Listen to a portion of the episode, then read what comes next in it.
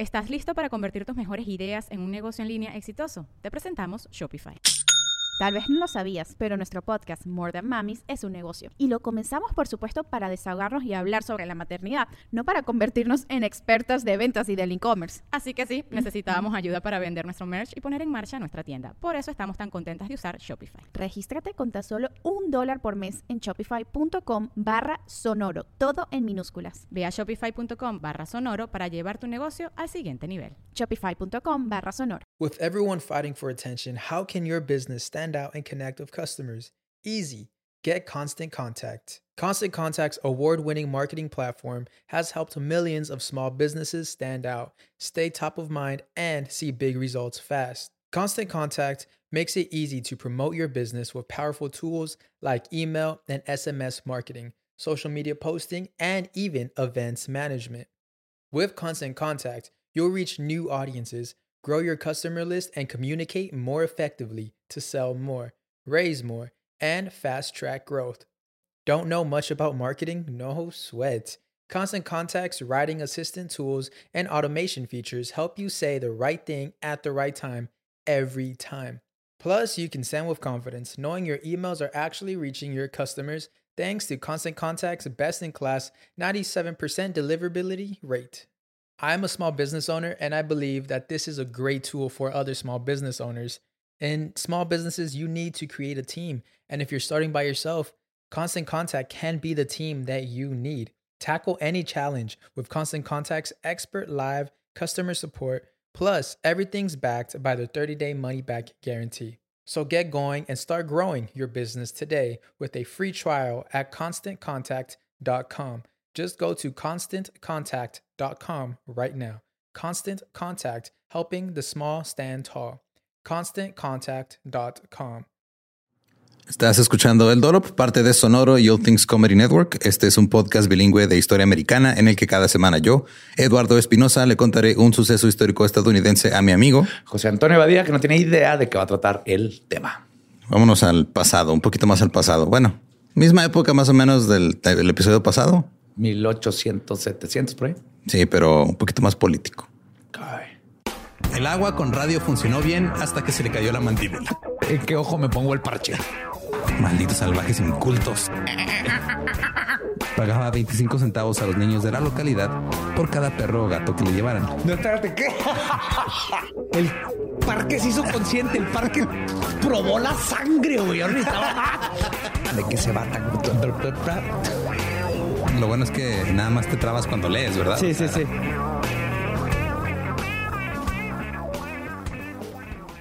...1841...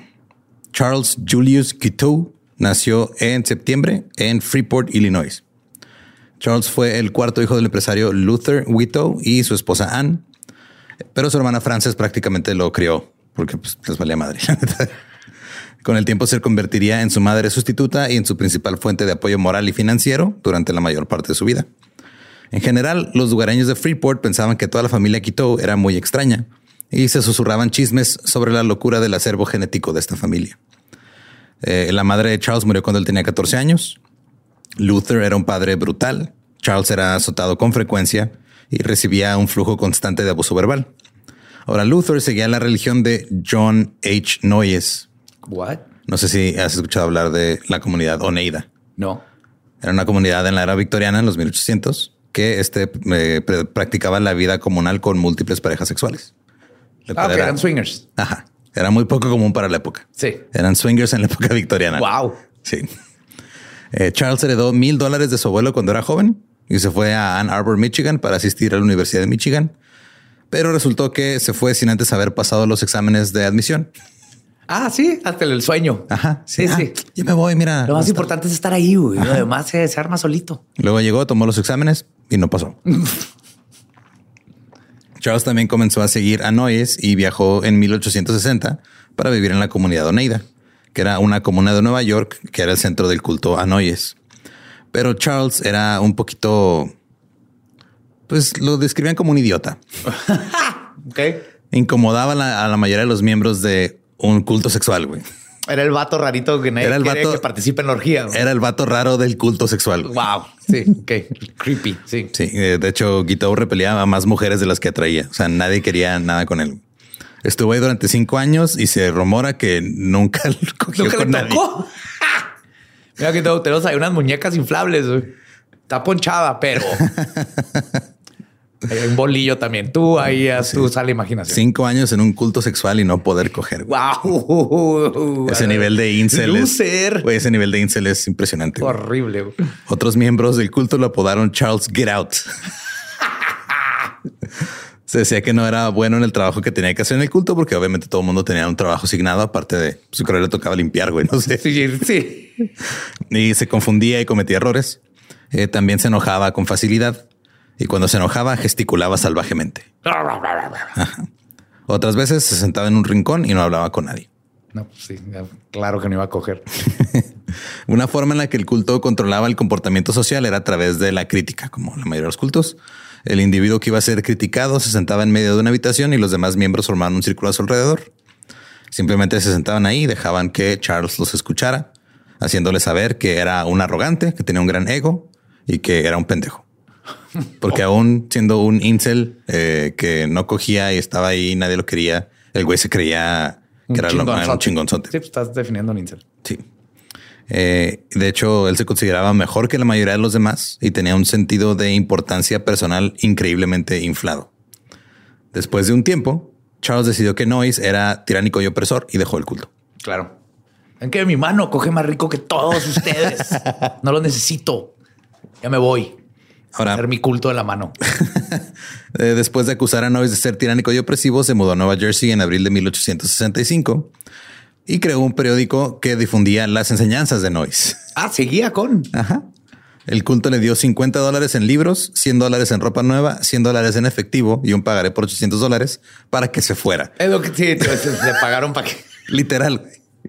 Sí, vete, no te queremos Toma, aquí. güey, trata de coger allá. Aquí no va a suceder. Él se sentía, obviamente, güey, soy la chingo, o sea, soy la verga, por eso me dieron dinero, güey, para, quieren que difunda el mensaje. Es mi propio culto. Ajá, güey, es este, es como en la película de bichos cuando todo el mundo quiere mandar a, a Flick lejos para que no esté interrumpiendo todo el desmadre. Era algo así, pero mucho más turbio. Eh, curiosamente, eh, no mucha gente quería suscribirse a un periódico de un culto sexual. y después de 14 semanas, el periódico, pues, Fracasó. fracasó. Charles se dio por vencido y regresó al culto. Inmediatamente reanudó sus sentimientos de superioridad sobre los demás miembros de la comunidad. Aumentaron las tensiones rápidamente y Charles abandonó definitivamente la secta el primero de noviembre de 1866, Sin haber tenido sexo una sola vez. pero le dieron otra vez dinero para que se fuera. Creo que le están enseñando un mal patrón a este tipo. Sí. No va a ayudar con su futuro. Eh, Charles luego se dedicó a ser un hombre de negocios, pero turbios. Ajá. Era un estafador, güey, básicamente. sí. Eh, Tiene sentido. por ejemplo, eh, cuando iba a alguna ciudad y se hospedaba en alguna casa de huéspedes, se escapaba en la noche para no pagar.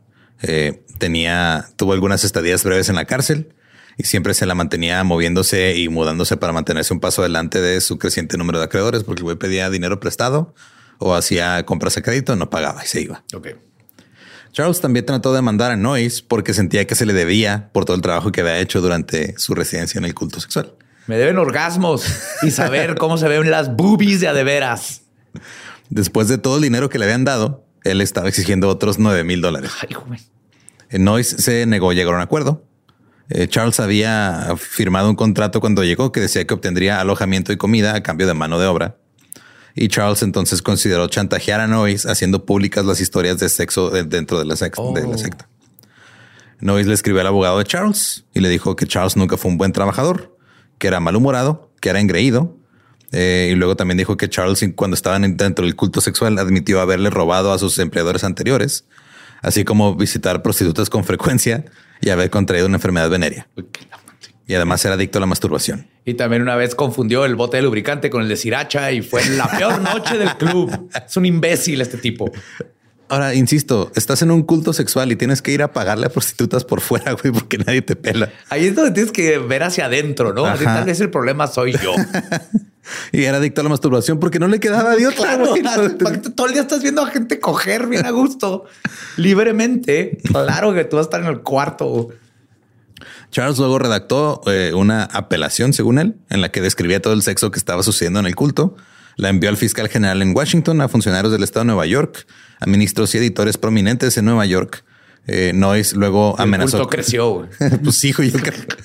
Noyes amenazó con presentar cargos de extorsión y Charles se rindió y se mudó a Chicago. Ya. Exprimí todo lo que podía exprimir. Desafortunadamente, Menos nadie lo me que exprimió. necesitaba exprimir ya de veras. En 1869, Charles se casó con Annie Bunn, a quien conoció en el YMCA de Chicago. Era la bibliotecaria. Tenía un hijo legítimo y 18 años de edad. Oh my God. Charles aprobó el examen para el Colegio de Abogados de Illinois y comenzó una práctica legal que fracasó rápidamente. Entonces tomó a su esposa y se mudó a Nueva York. Sus cinco años de matrimonio no fueron buenos. Charles solía encerrar a su esposa en un armario por la noche cuando estaba enojado con ella. Si tenían un desacuerdo, por muy leve que, que fuera, él le gritaba, cito, soy tu amo, debes someterte a mí. Charles luego contrajo sífilis de una prostituta y se la pasó a su esposa. Ella demandó Sí se podía en ese tiempo. interpuso, ¿no? ajá, interpuso el divorcio alegando que él le dio sífilis. El juez le dijo, sí, tienes razón, te puedes divorciar. Y más tarde resultó que Charles había tenido relaciones sexuales a propósito con una prostituta que sabía que tenía sífilis Para darle sífilis a su esposa. para darle sífilis a su ¿Quién esposa es este güey?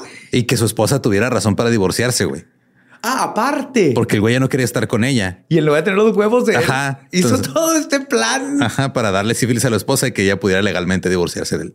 Esa Es la máquina de Rubik. ¿o ¿Cómo se llama esa? Rube Goldberg. Rube Goldberg Machine de divorcio más grande. güey. Mete una prostituta con sífilis y le voy a ir, le voy a cortar el condón, no conoce con mi ujú. Sí, todo bien hasta aquí. Charles siguió teniendo problemas de dinero en la ciudad de Nueva York. Los acreedores comenzaron a acercarse al hermano de Charles, que se llamaba John, para cobrar sus deudas. John le escribió a Charles animándolo a que pagara sus deudas. Pero Charles escribió una respuesta. Cito: Encuentra 7 dólares adjuntos. Mételos en tu trasero y límpiate la nariz con ellos.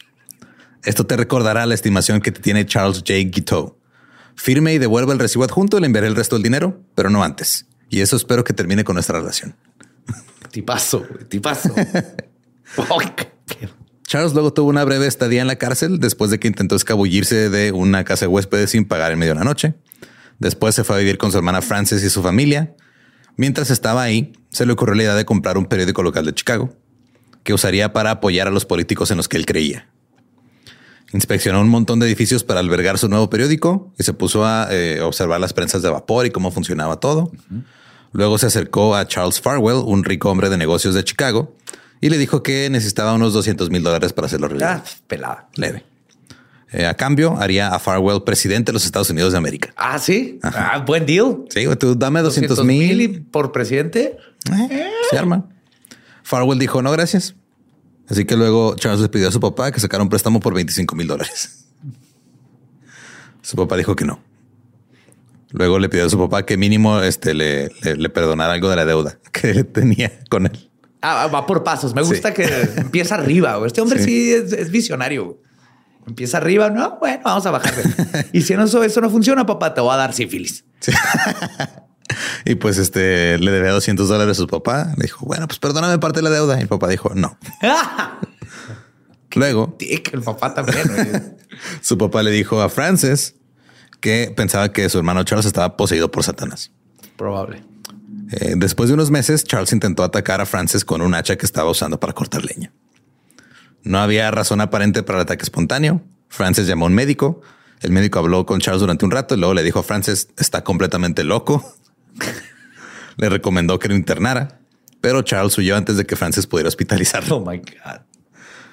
Luego, Charles comenzó una serie de apariciones como orador para probar las muchas reuniones de avivamiento religioso que atravesaban el país a finales de esa época. Lo que ya hemos hablado, que hay un chingo de predicadores por todos lados. Pasó por todas, ¿no? Sí, se subió al mame así de vamos a ver qué pedo. A ver si me jalo de mormón, ¿no? Ah, bautista. Ah, Quaker, esos güeyes tiemblan, ¿no? Eso está chido. Eh, pasó un tiempo aprendiendo cómo funcionaban las cosas y durante el día iba a la biblioteca, leía libros de teología, se fue mudando de pueblo en pueblo, alquilaba salones para dar sus pláticas y luego se iba sin pagar. Dejó un rastro de pensiones, impresores y sastres no remunerados porque pues, iba por su ropa, iba a imprimir folletitos. Y los. Pero él no parecía realmente estar tan interesado en todo ese asunto de la religión. Un artículo periodístico describe uno de sus discursos. Cito, hay un infierno, 50 personas engañadas creen que debería existir. Charles J. Guiteau, si tal es realmente su nombre, es un fraude y tiene la imbecilidad claramente estampada en su rostro. El sinvergüenza descarado habló solo 15 minutos. De repente agradeció a la audiencia por su atención y les deseó buenas noches. Antes de que los 50 asombrados se hubieran recuperado de su asombro, él había tomado su dinero, huyó del edificio y escapó. También dejó atrás a media docena de cobradores que esperaban hablar con él. Ese es su talento. Su talento. Todo el mundo tiene un talento. Eso sí está talentoso lo que acaba de hacer. Eh, ahora Charles se acercaba a los 40 y comenzó a tener una pequeña crisis de la mediana edad. Su padre cogido, güey. Sí, güey, qué pedo. No, se alguien que quisiera coger conmigo. Eh, su padre murió y esto lo obligó a analizar su propia vida. Eh, no había llegado a nada y pensaba que era un gran hombre que debería haber hecho algo importante. Decidió que había intentado las ocupaciones equivocadas. Claramente su lugar estaba en la política. Sí, sí, no, estoy de acuerdo con él. Tiene todo el perfil de un, buen político. En 1880 fue un año electoral. Como republicano de toda la vida, Charles se puso del lado de los stalwarts en las amargas luchas internas dentro del partido. En esa época estaban dos facciones del Partido Republicano peleándose. Entre ellos. Ajá. Entonces se puso del lado de los stalwarts. Escribió cartas y discursos en apoyo del plan de los stalwarts para devolver a Ulysses Grant a la Casa Blanca. Pero los stalwarts fueron derrotados y James Garfield iba a ser el candidato republicano. Así que Charles cambió de bando. Dijo, yo soy, yo apoyo Garfield. Garfield y Odi para vicepresidente. y comenzó a producir documentos relacionados con Garfield y hacer discursos. Pero lo que hizo realmente fue nada más le cambió el nombre, o sea, los discursos que tenía de Grant y los folletos y le puso Garfield. Y ya. Y ya. no cambió nada en la información biográfica. Le daba crédito a Garfield por la infancia de Grant, por las batallas decisivas que ganó y los logros de su gobierno.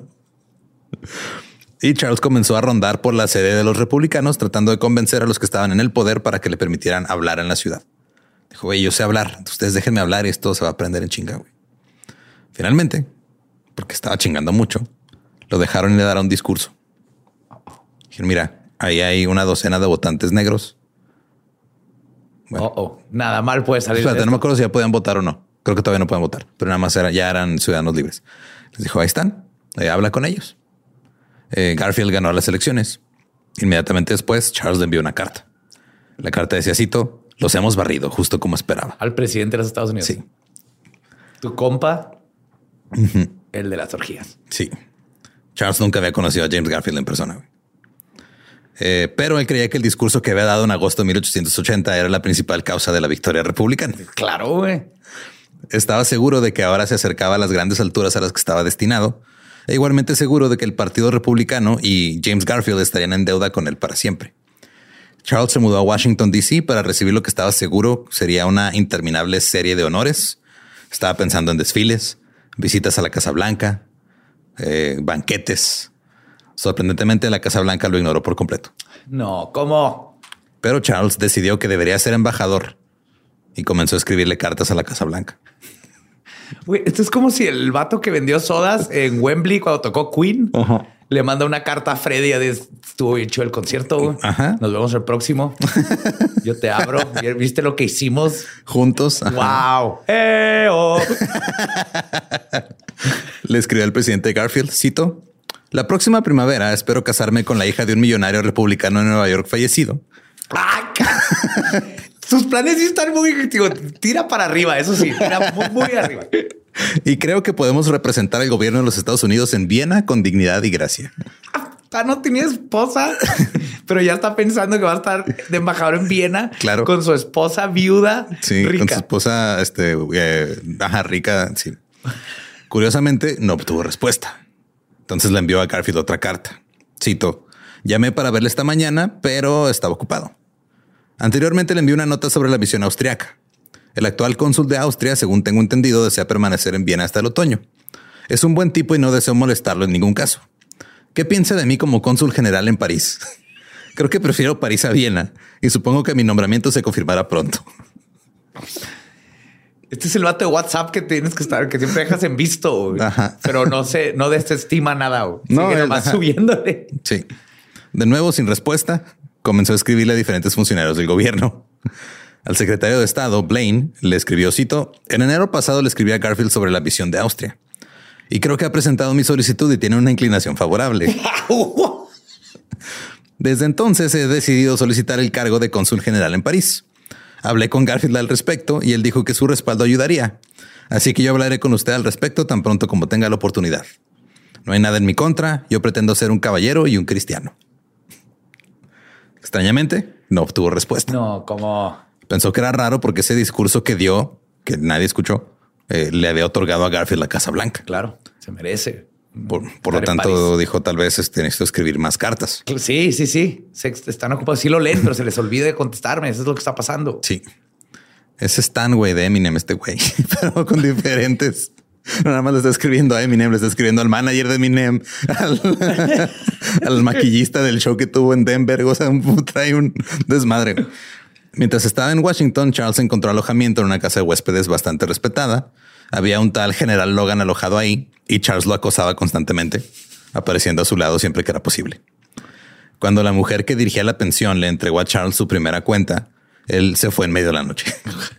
Dejó una nota en la que prometía el pago una vez que obtuviera su puesto de 6 mil dólares al año en la administración de Garfield. Mira, él le va a dejar los 6 mil, pero nomás deme chance. Estoy esperando que se muera John, que está casado con una chava y una vez que sea viuda, me voy a casar con ella, nos vamos a ir a París y lo estando en París, voy a vender varios de los pavos reales que tenemos ahí en el consulado y con ese dinero lo va a pagar, señora. Atentamente, y yo. Entonces la señora dijo, fue con el general Logan, le dijo, a ver, ¿tú qué opinas de esto? Y le dijo, güey, ese güey está loco, güey. O sea, obviamente nunca va a trabajar ahí.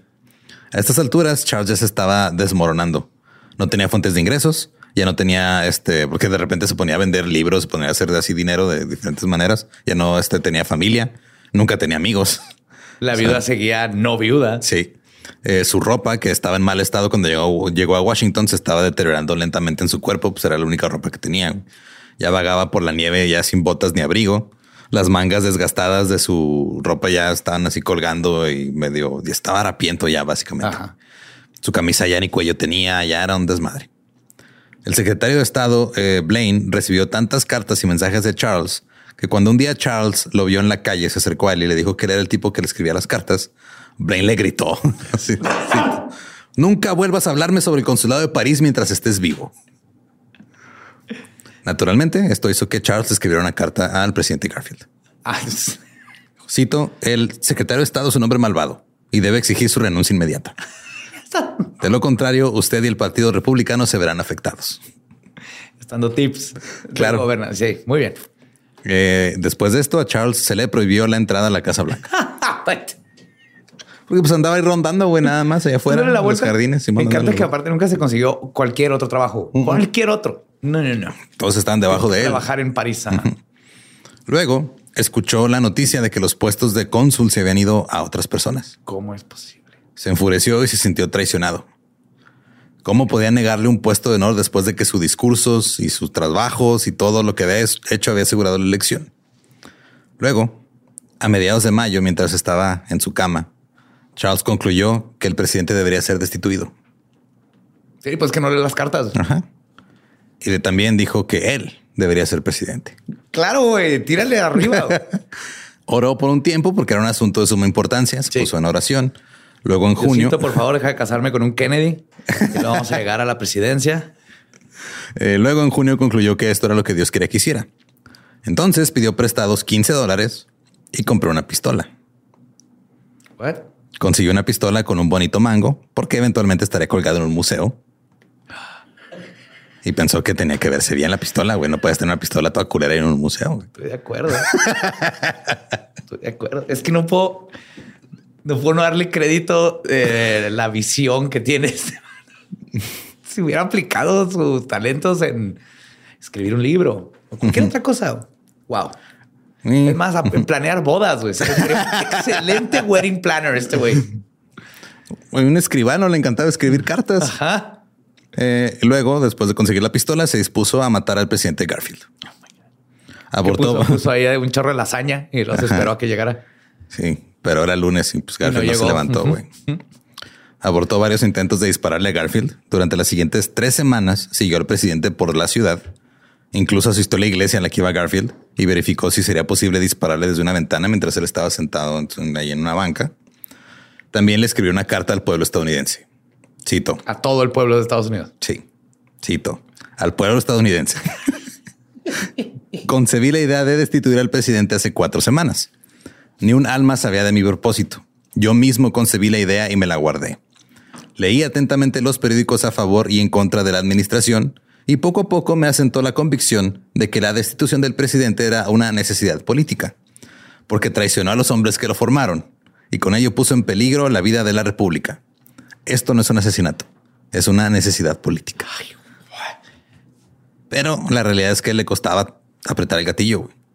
Una noche se encontró con Garfield y con Blaine caminando por la calle, pero no se atrevió a apretar el gatillo. Que eran otros tiempos, ¿verdad? Sí. No había servicios este, secretos. Ahorita llegó a esa parte. güey. Ah. El 18 de junio fue a la estación de tren donde Garfield estaba poniendo a su esposa, eh, pues, se le estaba acompañando un tren para un viaje a un centro turístico en Nueva Jersey, porque la esposa estaba, se sentía un poco mal. Entonces, que, ah, pues vete allá donde hay aire de playa a ver si te mejoras.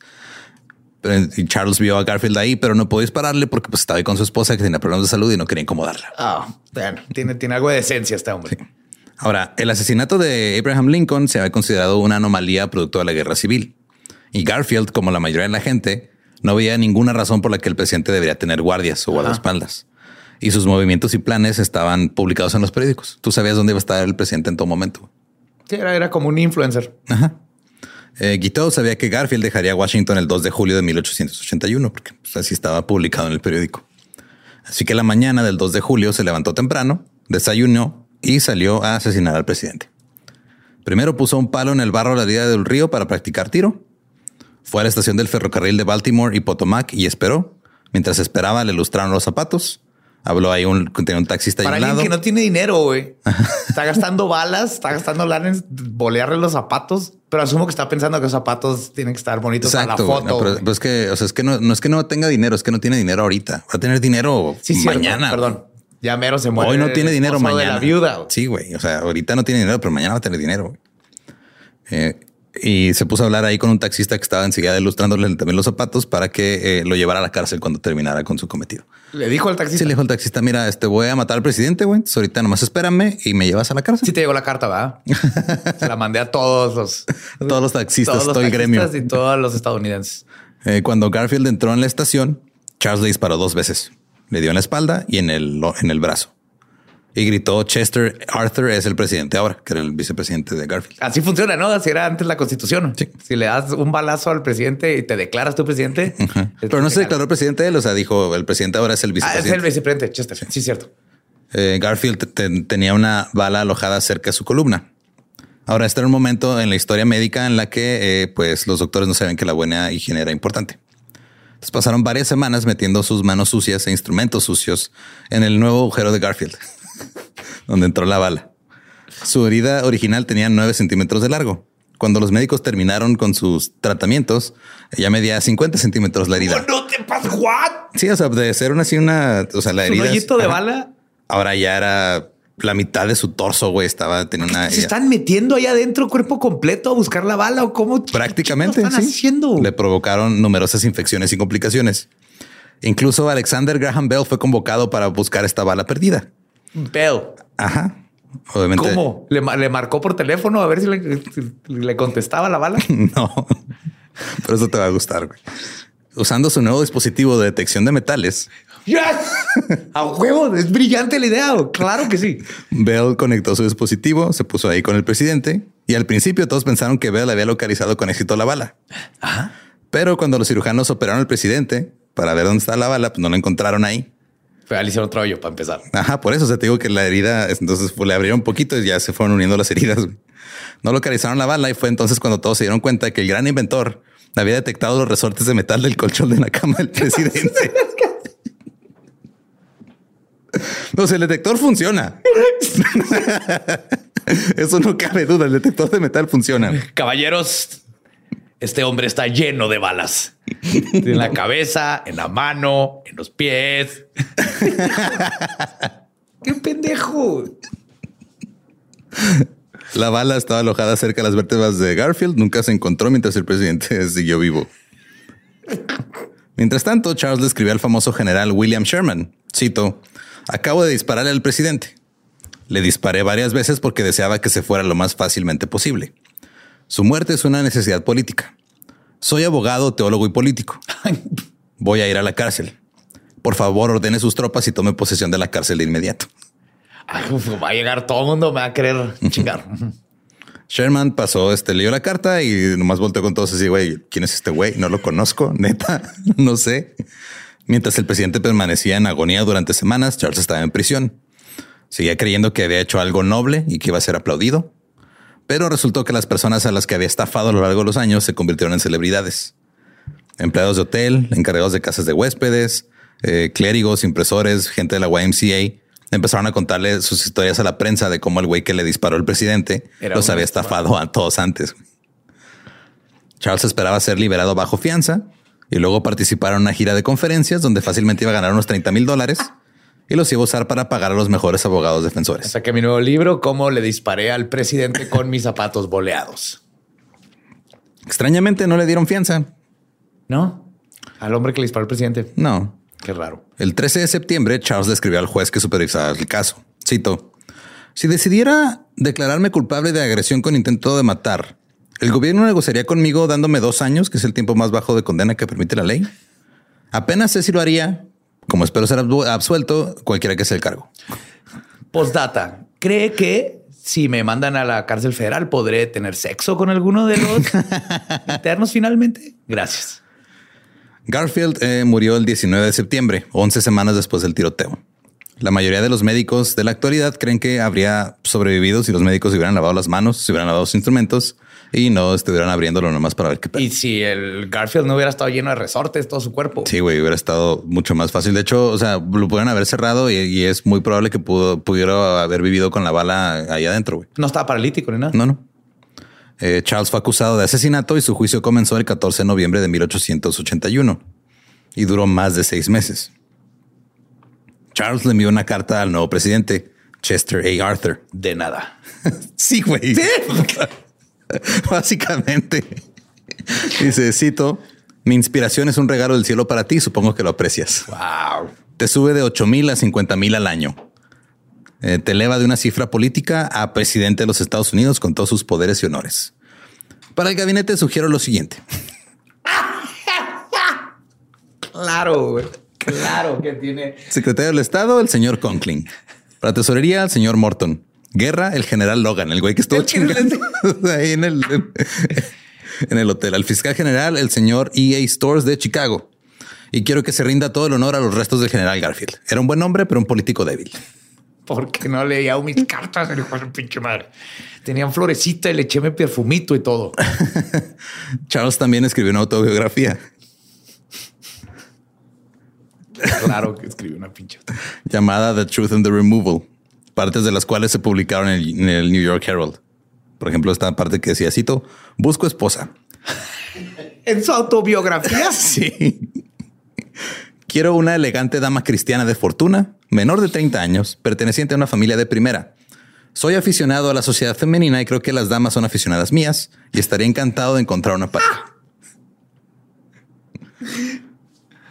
El juicio comenzó la defensa de Charles estuvo a cargo de su cuñado, el esposo de Frances, George Scoville, pero Charles estaba insistiendo en representarse a sí mismo durante todo el juicio.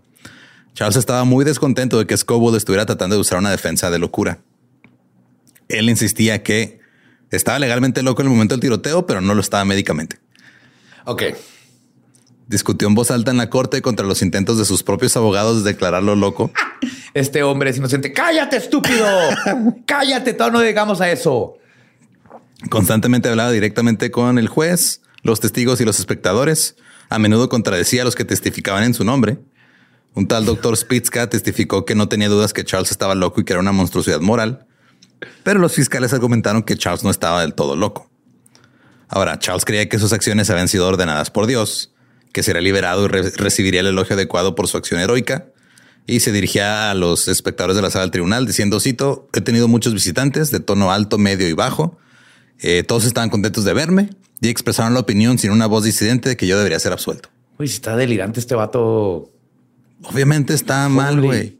O sea, este es un güey que tenía sífilis, güey. Esto es locura por sífilis, güey. Ya, sí, sí, sí, sí. O sea, ya estaba mal y la sífilis no ayudó. Sí, o sea, el güey ya tenía sus pedos de la infancia y luego el sífilis lo sí, mandó. un pedo de narcisismo increíble y ahorita ya está delirando. También necesitaba dinero para su juicio e hizo un, argumento bastante excelente. Cito: Deseo invitar a mis amigos de todo el país a que me envíen dinero. Crowd found me. Si la gente le ha dado a la señora Garfield 200 mil dólares, algo espléndido, algo noble.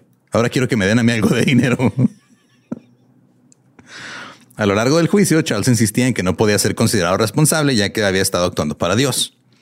Reprendió continuamente a Scoble, a su abogado, cada vez que no estaba de acuerdo con lo que decía.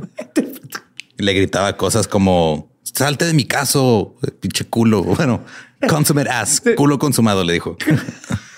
eh, preferiría. Deja de defenderme, estúpido. Preferiría que un niño de 10 años juzgara este caso antes que tú. Has comprometido mi caso en cada movimiento que haces. Pues yo si fuera ahí el defensor, nomás el juez así que ya ven, está loco. Ya no, tengo más que decir, su señoría. Charles estuvo constantemente maldiciendo durante el juicio al juez, a su equipo de defensa, a los testigos de la fiscalía. Entregó su propio testimonio en forma de poemas épicos que recitó extensamente solicitaba asesoramiento legal de los espectadores al azar en la audiencia. así de, a ver, tú. Ajá, pero les pasaba notitas así de pasar esta ya, güey. Así ¿qué, digo ahora que me para ahí en el estrado? A menudo sonreía y saludaba a los espectadores y reporteros que estaban dentro y fuera de la sala del tribunal. El juez Walter Cox amenazó con amordazar a Charles si no se callaba, güey.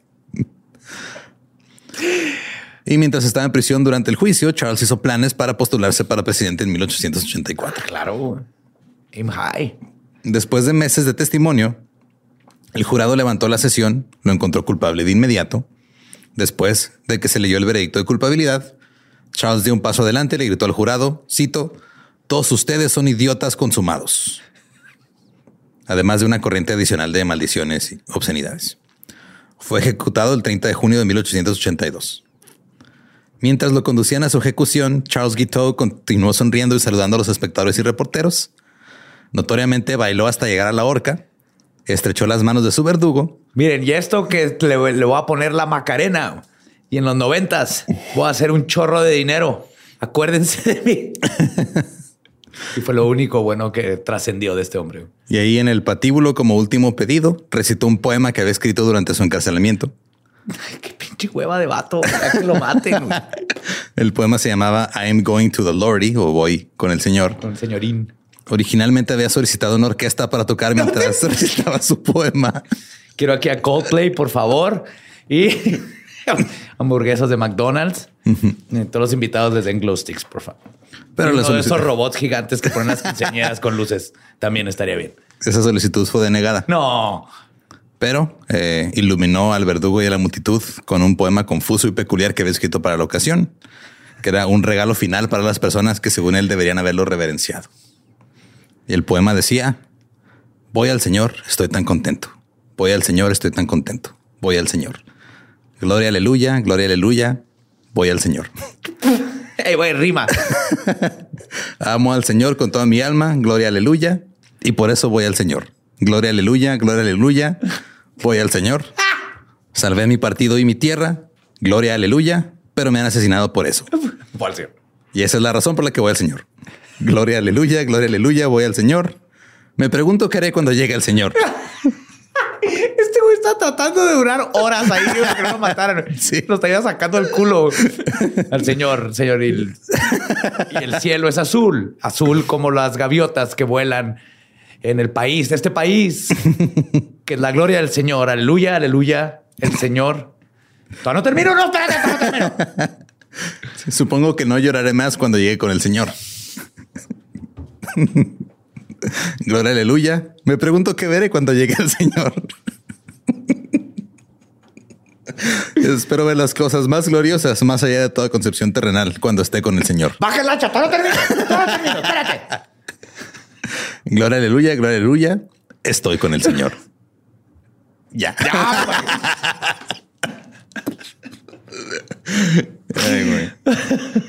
Y pues esa es la historia del lunático sifilítico que mató a James Garfield, güey. Ay, yo no sabía.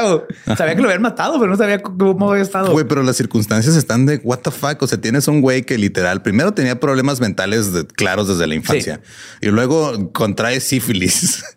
Se la pasa a su esposa y luego le, o sea, el güey estaba delirando por, por la sífilis, güey. O sea, si no le hubiera dado sífilis, Igual nomás hubiera sido un loco, güey, narcisista que hubiera seguido estafando gente. Pero ya ese pedo como que le desbloqueó lo último que fue de... ¿Y si, yo soy el presidente? Está bien Chapman. Este vato. Sí, güey. Y si lo mato, sí está bien lo mato, me van a querer, me van a ser presidente. Todo el mundo va a leer mis poemas.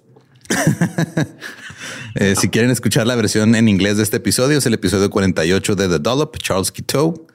Eh, si, o sea, si quieren pueden encontrar este textos en internet que escribió este güey. Leta está... O sea, el poema es el más ridículo, pero si hay otros que te dices, güey, no mames. Yo quiero leer, yo quiero saber qué piensa del culto de swingers. está decepcionado porque no cogió, güey. Pero sí, es un, es un incel con sífilis, Ajá. básicamente. Qué, peligrosa combinación. Eh, recuerden que nos pueden seguir en todos lados, este, como arroba el Dolop. A mí me encuentran como arroba ningún Eduardo. Recuerden ah, eh, que también tenemos mercancía del Dolop si quieren comprar este, tazas, playeras, etcétera. Eh, Ahí todo mecánicamente. no, tú dale. Ahí encuentran como el Diablo y también encuentran tazas y camisas bien padres de Dollop. Y la historia es maravillosa. Sí, güey. O sea, que te enseñaran en, la escuela eh, esta parte de la historia, nomás te digan, oh, Charles es el güey que mató al presidente Garfield. No, que tiene un ah, sifilítico que compró la pistola pensando en que le iban a poner un museo. Sí, güey. O sea, es que visión tenía. Sí. Pésima ejecución de sus ideas, pero el güey tenía visión. Como todo México. Ah, y pues, este, si no conocen su historia, están condenados a irse con el Señor. Gloria aleluya, gloria aleluya. Con el Señor. Con el Señor. ¿Cómo será estar con el Señor? Me imagino estar con el Señor. Muy señorial estar con el Señor. Gloria aleluya. Señor. ¿Estás listo para convertir tus mejores ideas en un negocio en línea exitoso? Te presentamos Shopify. Tal vez no lo sabías, pero nuestro podcast More Than Mamis es un negocio y lo empezamos por supuesto para desahogarnos y hablar sobre la maternidad, no para convertirnos en expertas de ventas y del e-commerce. Así que sí, necesitábamos ayuda para vender nuestro merch y poner en marcha nuestra tienda. ¿Y cómo suena con Shopify? Llegó otra venta. Shopify es la plataforma de comercio que está revolucionando millones de negocios en todo el mundo. Ya seas un emprendedor desde tu casa o desde donde sea, Shopify es la única herramienta que necesitas para iniciar, administrar y hacer crecer tu negocio sin dificultades. Con Shopify puedo gestionar pedidos, envíos y pagos desde cualquier lugar, brindándote toda la información y estadísticas de tus ventas al detalle. Regístrate para un periodo de prueba con tan solo un dólar al mes en shopify.com barra sonoro, todo en minúsculas Ve a shopify.com barra sonoro para llevar tu negocio al siguiente nivel. Shopify.com barra sonoro. ¿Estás listo para convertir tus mejores ideas en un negocio en línea exitoso? Te presentamos Shopify. Tal vez no lo sabías, pero nuestro podcast More Than Mamis es un negocio y lo empezamos por supuesto para desahogarnos y hablar sobre la maternidad, no para convertirnos en expertas de ventas y del e-commerce. Así que sí, necesitábamos ayuda para vender nuestro merch y poner en marcha nuestra tienda. ¿Y cómo suena con Shopify? Llegó otra venta. Shopify es la plataforma de comercio que está revolucionando millones de negocios en todo el mundo. Ya seas un emprendedor desde tu casa o desde donde sea, Shopify es la única herramienta que necesitas para iniciar, administrar y hacer crecer tu negocio sin dificultades. Con Shopify puedo gestionar pedidos, envíos y pagos desde cualquier lugar, brindándote toda la información y estadísticas de tus ventas al detalle. Regístrate para un periodo de prueba con tan solo un dólar al mes en shopify.com barra sonoro, todo en minúsculas Ve a shopify.com barra sonoro para llevar tu negocio al siguiente nivel. Shopify.com barra sonoro. I'm Victoria Cash. Thanks for calling the Lucky Land Hotline. If you feel like you do the same thing every day, press 1. If you're ready to have some serious fun for the chance to redeem some serious prizes, press 2. We heard you loud and clear. So go to LuckyLandSlots.com right now and play over 100 social casino-style games for free. Get lucky today at LuckyLandSlots.com. Available to players in the U.S., excluding Washington and Michigan. No purchase necessary. VGW Group. Void prohibited by law. 18 plus. Terms and conditions apply.